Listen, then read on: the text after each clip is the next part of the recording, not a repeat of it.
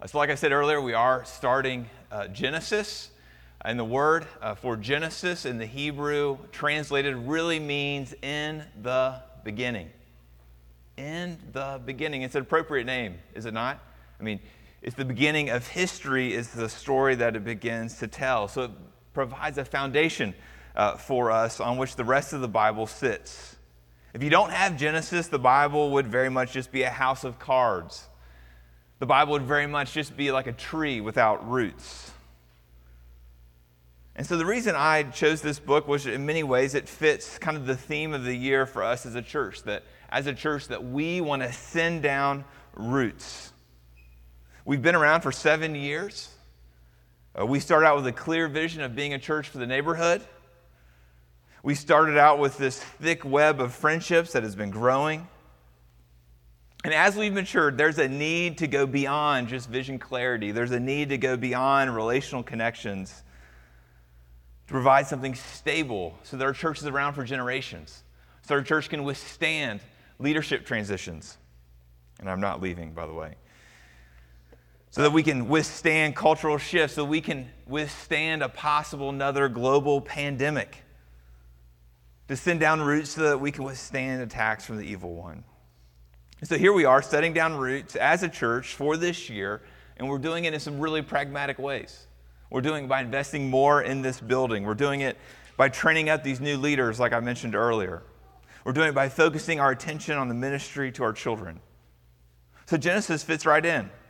Because what Genesis does is that gives us roots as Christians on what we are to believe about God, ourselves, and our world.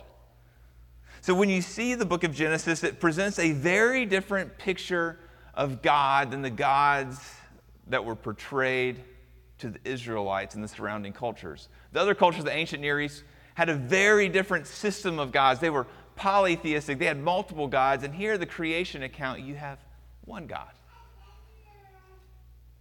You see in Genesis putting forth a very different God, not just of the gods of the ancient Near East, but the gods that we're presented with different than the God we're presented with in the wider culture, a God that's very different than the God that's presented to us in the American South and the Christian subculture, too. In the book of Genesis, we see a doctrine of creation that's different than what we see believed out in the world. That nature isn't just accidental, that it has real value. In the book of Genesis, we see a doctrine of mankind that we're both awful and beautiful, that we're made in his image, but we're also marred by sin. So if you want stability in your life, Genesis will deliver. Yet many times we don't ever take Genesis very seriously because there are some things that seem very strange to us in the book of Genesis. Now, maybe I'm just going to put out my own insecurity about preaching the book of Genesis here. But it's intimidating to get to the book of Genesis. One, it's long. Two, it says creation happened in six days. It says that a woman was created by a man's rib. It says that sons of man married, or sons of God married daughters of man. It said that there's a worldwide flood that had a floating zoo. It tells stories of incest, murder, betrayal, wrongful arrest, and interpretation of dreams. Strange things for us in 2022 in America. But when we focus on these strange things, we're demanding that the book answer questions that maybe it's not interested in answering. The questions that we bring are valid. We're not going to skirt the parts of Genesis that are difficult to interpret, but we are going to spend our time letting Genesis correct our vision of who God is, who we are, and what our world's like. So it's really hard to overstate the importance of Genesis for our church today. So, what I'm hoping to do is preach through the chapters 1 through 11 during much of the ministry year, leading up to Easter, with the exception of Christmas season. And today, we're only looking at the first two verses. Now, I'm not going to be doing two verses a week, just two verses the first Sunday. Otherwise, we'd be in Genesis 1 until like spring break. So, uh, let's read together. In the beginning, God created the heavens and the earth. The earth was without form and void, and darkness was over the face of the deep, and the Spirit of God was hovering over the face of the waters. Word of the Lord. Right there in the first two verses, you see a word repeated once in verse 1 and once in verse 2. It's the word God. It comes from the Hebrew word Elohim.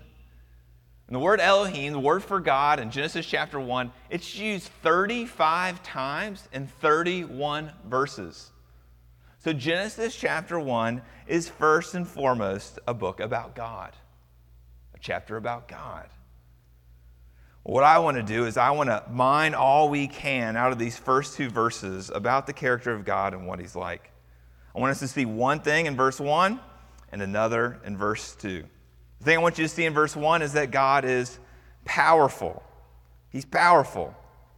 Verse 1 is just a summary state, statement.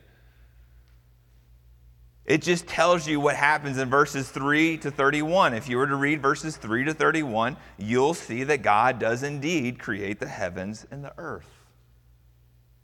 By using this term, these terms, heavens and earth, he's putting two contrasting things in creation together in order to refer to the whole. The author is saying that the whole universe was created by God. And this word for create is an important word. It's a word that it's an activity where God is always the subject. Man is never the subject. Man does not create, only God engages here. Now, mankind they can fashion, can craft, can make, but cannot create. See, create means to bring something from nothing. This word create, when it's used, the result is always something perfect or new or fresh or whole. And what's even more fascinating, when you look at the verb, the, this verb create in Genesis chapter 1, you'll see that creating doesn't make God tired. Creating doesn't make God sweat. Creating takes little to no exertion for God for Him to make things come into being. In fact, the only thing that's required of God to make things come to be are words. Fascinating. See, God as creator, it's a daring claim. It's an assertion that nothing existed before God spoke. And this was an attack on the way all the cultures around Israel thought about what God was like. See, all those other cultures, the ancient Near East, they all, all, all had stories about how creation came into being. But for them, it was just myths. It was where their multiple gods fought one another and they had conflict, and somehow that fight, that conflict, gave birth to what they viewed as civilization. And then here comes Genesis 1 alongside those myths and stands in stark contrast. Well, think about what this claim of God being creator, when it comes into our context, our culture. How does it sound different than what stories we hear about how creation came into being? See, for us, a lot of times creation is really just an accident. It's this underlying belief that only, the only real things that we encounter are material or physical. It's believed that all of existence can be naturally explained. Or if we have a belief in a God, it's, it's a relatively private matter. And if you bring that belief into the public realm, it just breeds intolerance or even violence. It's a daring claim for God to be creator because we believe that the knowledge of God isn't even possible. Our culture just believes that each person's spirituality is as valid as every other person. As long as it doesn't infringe on another's belief or lifestyle, then it's good. So when you bring in this belief that God is creator along all these other ways of viewing the world, it's a daring claim. Now, some of you might say, well, Marsh, I'm not that smart. I'm not an atheist. I, am not necessarily trying to like integrate faith and science real intimately together. I just have this overall belief that there's a God. I don't see what's the big deal. God is creator for me it's just a given.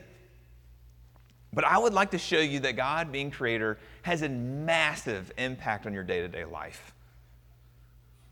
Well, for one, When you read the Old Testament, no one was an atheist in the ancient Near East.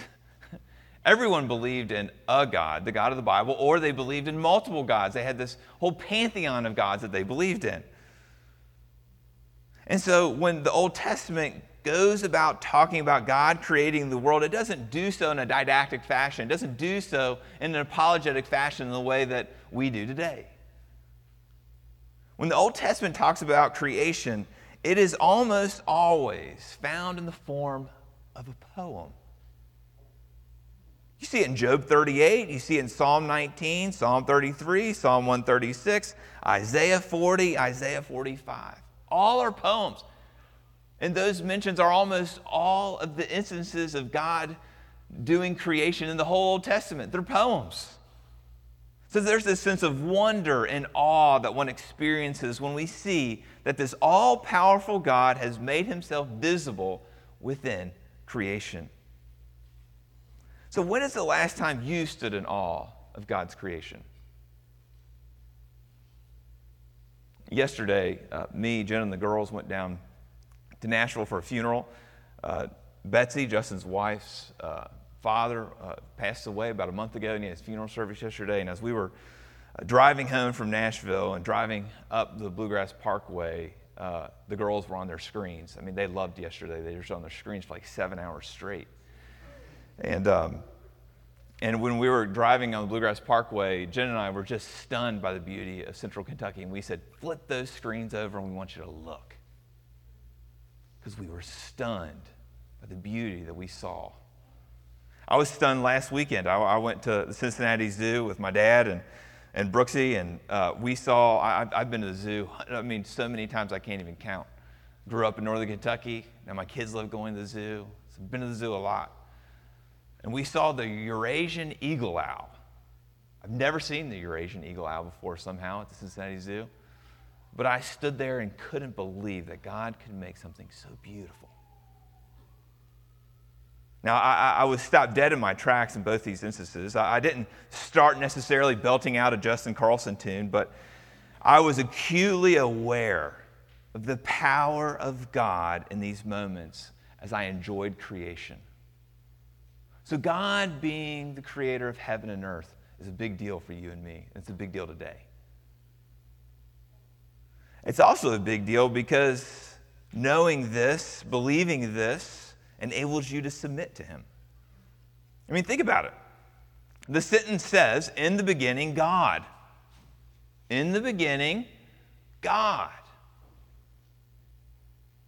This statement can only be uttered from God's perspective. Humans can only know what things were like in the beginning if someone who was there tells them.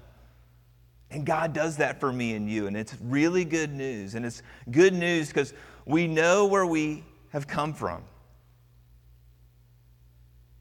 And we don't have to define ourselves anymore. See, a lot of us, we, you may not know what's going on in the background of your life, is that you're trying to form your own identity.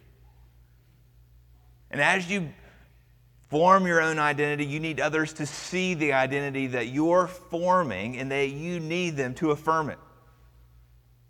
In order for people to see your identity, in order for people to get to see your identity, you've got to express yourself. And then the more people who witness and then affirm your identity, the more secure you feel.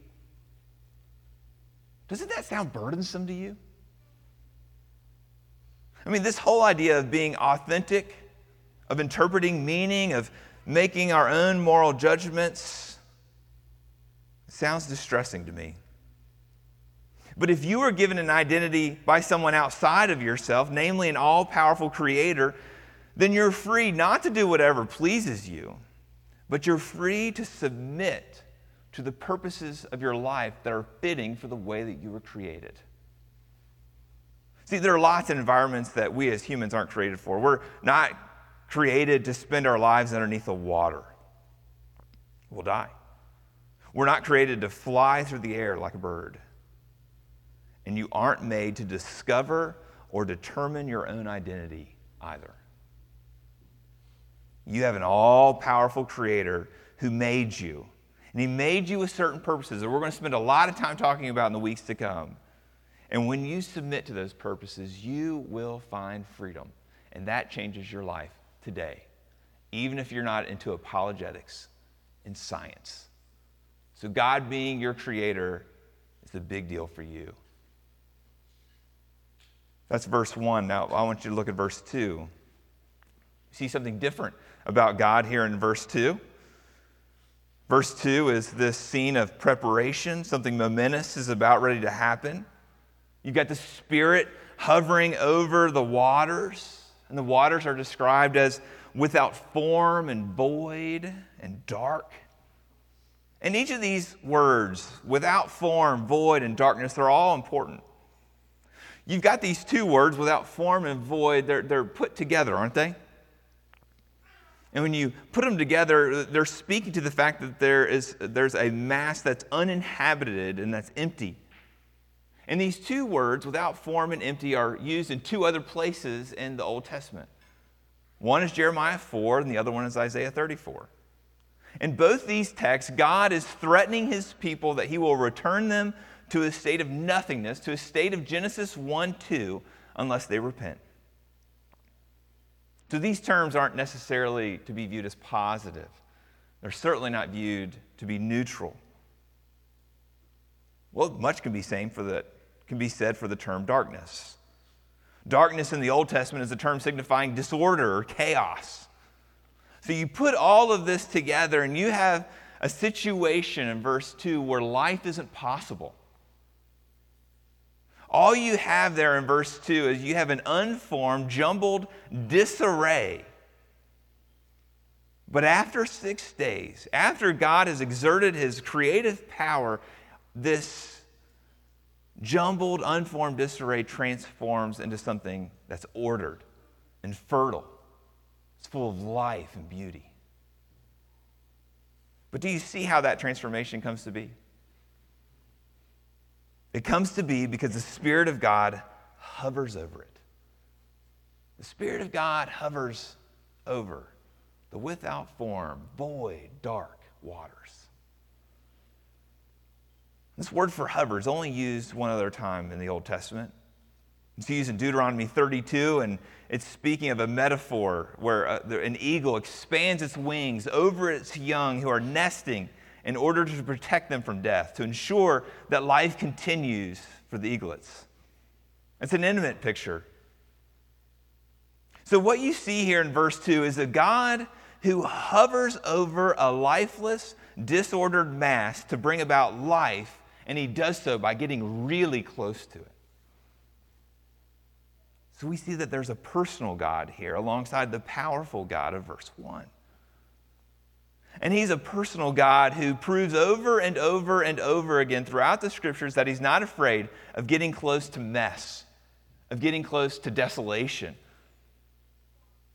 You see it just a few verses later with Adam, where he, God gathers up some dust he gets really close to the dirt and he breathes into it, and all of a sudden, Adam is created.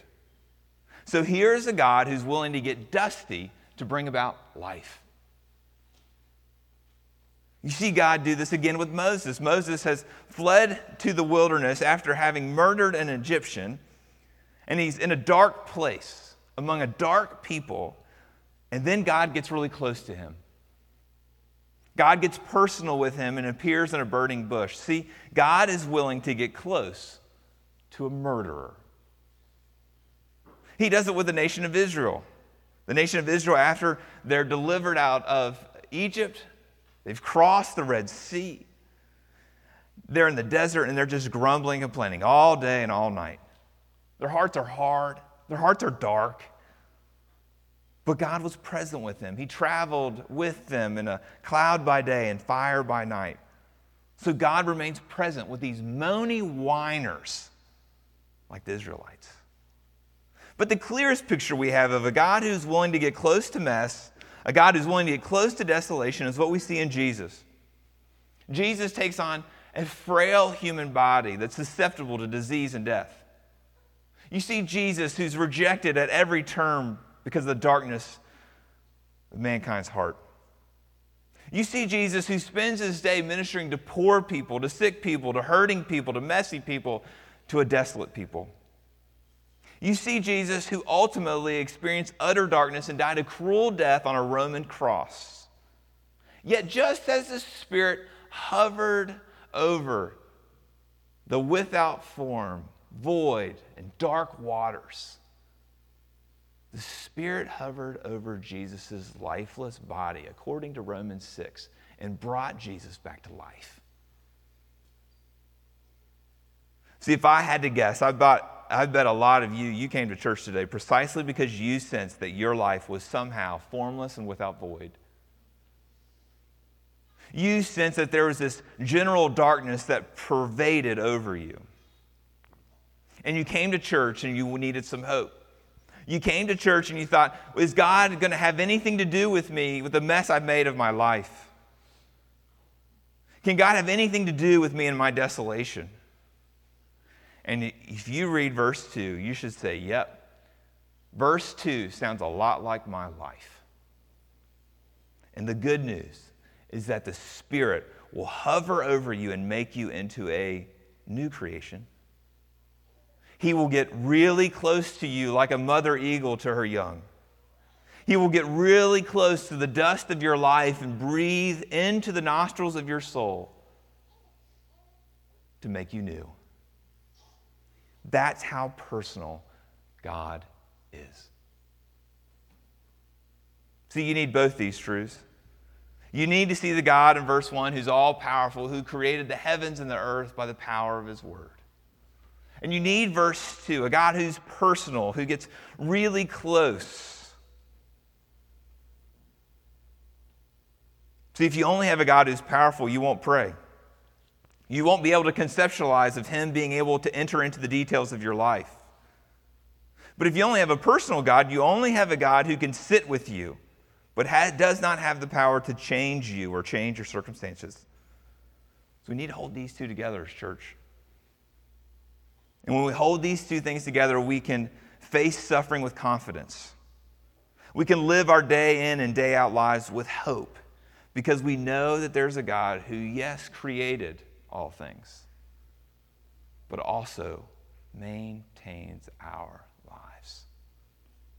So, as we look at the book of Genesis, may we have our picture of God changed into something that's more true, something that's more beautiful, into something that's better.